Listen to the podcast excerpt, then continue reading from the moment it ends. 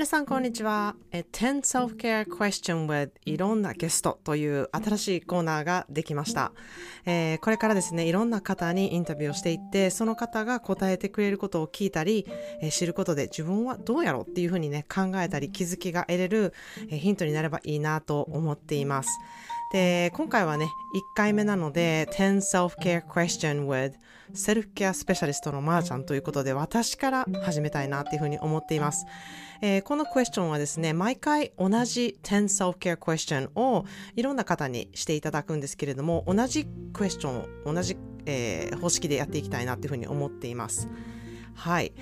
ということで、えー、第1問目は好きな時間。まあ、私にとって好きな時間はお風呂に入っている時間です。で、まあ、正確にはお風呂にこう入る瞬間、浸かる瞬間っていう感じですね。えー、いろんなものが本当に溶けていく感覚になるので、ものすごく大好きです。2番目、今ハマっている食べ物だったり飲み物。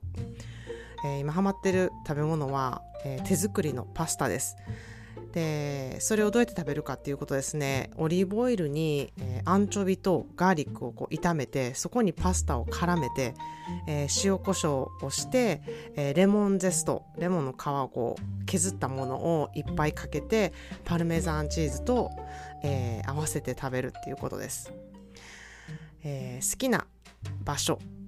えー、たくさんあるんですけれども、まあ、ちょっとサクサクっと言っていきたいなというふうに思います。えー、まず我が家のお風呂。日本の実家にある縁側。京都ナパバレーのブト畑。サンフランシスコの霧。夜の東京タワーが見える場所。アムステルダムの街並み。っていう感じです、えー、4番。よく聞く音楽。映画やドラマ。なんですけれども、えー、音楽は私はインディーロックとかシューゲイザーって言われる音楽が好きなんですけれども、えー、結構作業をしている時とかはあのあと運転中とかはアメリカの結構ポッドキャストを聞くことが多いです。そして集中する時はあのなるべく無音にしてることが多いかなっていうふうに最近気づきました、えー、映画は大体映画監督の色味というかこう出す雰囲気とか、えー、世界観とか、えー、サントラがいいなって思うもので決めることが多いですね。で大好きな映画監督はソフィア・コッポラマイク・ミルズトム・フォードウェス・アンダーソンがいます。5番目最近インスパイアされた人憧れの女性など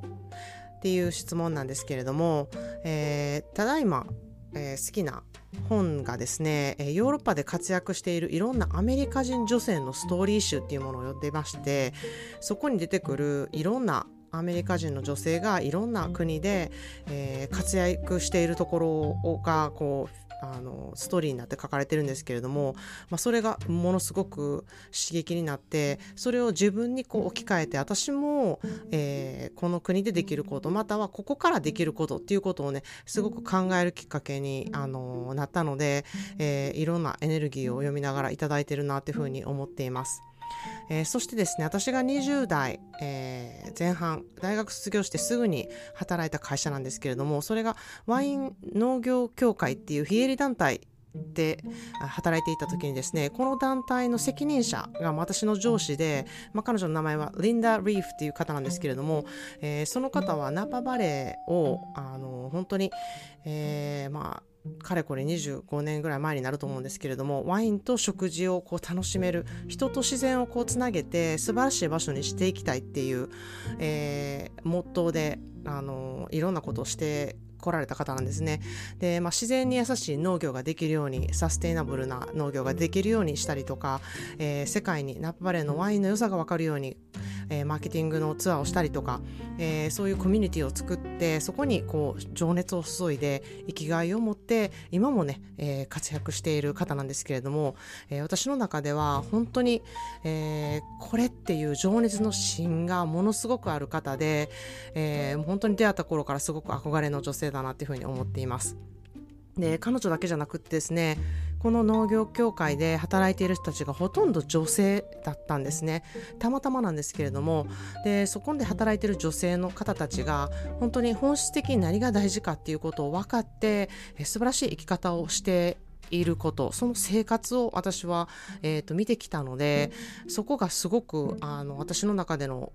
うん、ルーツになってるなっていうふうにも思います。ここで働いてる女性が本当にみんな生き生きしている40代50代の方でその頃私20代だったんですけれども、えー、私には、うん、そういうふうに年齢を重ねるっていうことがこんなに素敵で輝いて見えるんだっていうふうにね、えー、思えた方たちばかりだったので自分も、えー、そういうふうになりたいなっていうふうにずっと思ってきています。はい、6番目。これからの夢。こんなことがしたい。こんな人になりたいっていう、えー、夢とか希望ですね、まあ、これもあのー、詳しく言わずサクサクっとちょっと言いたいなっていうふうに思います。はい、えーまあ、いくつかあるんですけれどもセルフケアワークができる手帳を出すこと。セルフケアの本を出すこと。セルフケアリトリートという2 0 3日で体感できるセルフケアプログラムを作ること。日本とアメリカとヨーロッパの3拠地点で暮らしていくこと。世界規模で人をつなげていくこと。はい。で7番目の、えー、質問は好きなお花。えー、私は好きなお花一つにちょっと絞れないんですけれども、えー、3つ大大大好きなお花があります。それは、えー、ピオニ芍薬ですね。とチューリップとアジサイです。8番目自分の宝物とは？えー、まあ、どんな人でもねとにかく私は人に興味があります。まあ人が好きなのかって言われると好きになるのかもしれないんですけど私一人でいることも大好きなのであのとにかく人に興味がまずあるんですね、まあ、だから人間オタクヒューマンオタクと言っているんですけれども人のいいところその人の輝いている部分を見つけれるっていうところが、えー、自分の宝物だなっていうふうに思っています。たとえその人がこう自分の輝いてる部分が見えなくても私はその人の持っているものだったり輝いている部分がわかるなっていうふうに思っています。あとは物事をいろんな角度から見ることができること。そして自分の都合のいいように置き換えることができることが自分の宝物だっていうふうに思っています。はい9番目。人生が変わったなと思った出来事。はい、これは、えーまあ、大きく私の人生で3つあるんですけれども、えーまあ、いろんなうん、出来事があって今の状態にあるなとは思うんですけれどもなんかこう振り返った時にこの3つが結構あの大きかったなっていう3つを今日はちょっとお伝えしたいなというふうに思います。えー、1つは小学校の時に読んだアンネ・フランクの日記で、えー、ホロコストの存在を知った時です。2つ目は日本で暮らしている時に日本の家族がホストファミリーとなってオーストラリアの学生をホームステイに受け入れたこと。えー、3つ目が幼なじみが私と同じくアメリカ留学中に交通事故で亡くなったことこの3つが私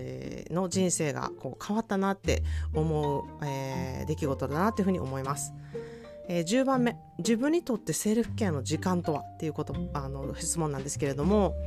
えー、自分が今これがしたいと思ってそのしたいことで好きなことをやっている時間っていうものが私の中でのセルフケアの時間やなっていうふうに思います。これが食べたいって思った時に作って食べることだったり、あ、ここ行きたいなって思った時に行ってみたりとか、会いたいなって思ってる人に、えー、会っている時間っていうのがすごく自分を満足させてあげてる時間だなっていうふうに思います。まあ、それがもちろんできない時もあるんですけれども、えー、まあ一日の終わりには必ずお風呂に入るっていうセルフケア時間が、えー、私はあのすごく大事にしてそれをあのその時間を取っているっていうこと、えー、そこもすごくあのありがたいなと思ってています。まあ、お風呂でのね時間が、まあ、取れる時はそこで本を読んだりとか映画を見たりとか音楽を聴いたりとかしているんですけれどもあの何もなくてもね、えー、何もしない時間としてお風呂に浸かることっていうことに集中したりもしています。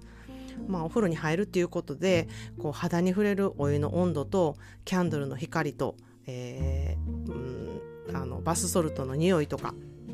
なんかそういうところでこうあの自分の五感をねすごく、えー、いたわって、うん、一番気持ちのいい状態にしている時間だと思うので日々、えー、お風呂の時間が自分のセルフケアの時間っていうところをね、えー、取って、えー、自分を満たしてあげているなっていうふうに思っています。ということで、えー、今回は私の、えー、10 Self-Care Questions ということでお伝えしましたが、えー、これからいろんな方の、えー、10 Self-Care Questions をあの質問していってインタビューしていって、え、ここで紹介サクサクっとしていけたらいいなというふうに思っています。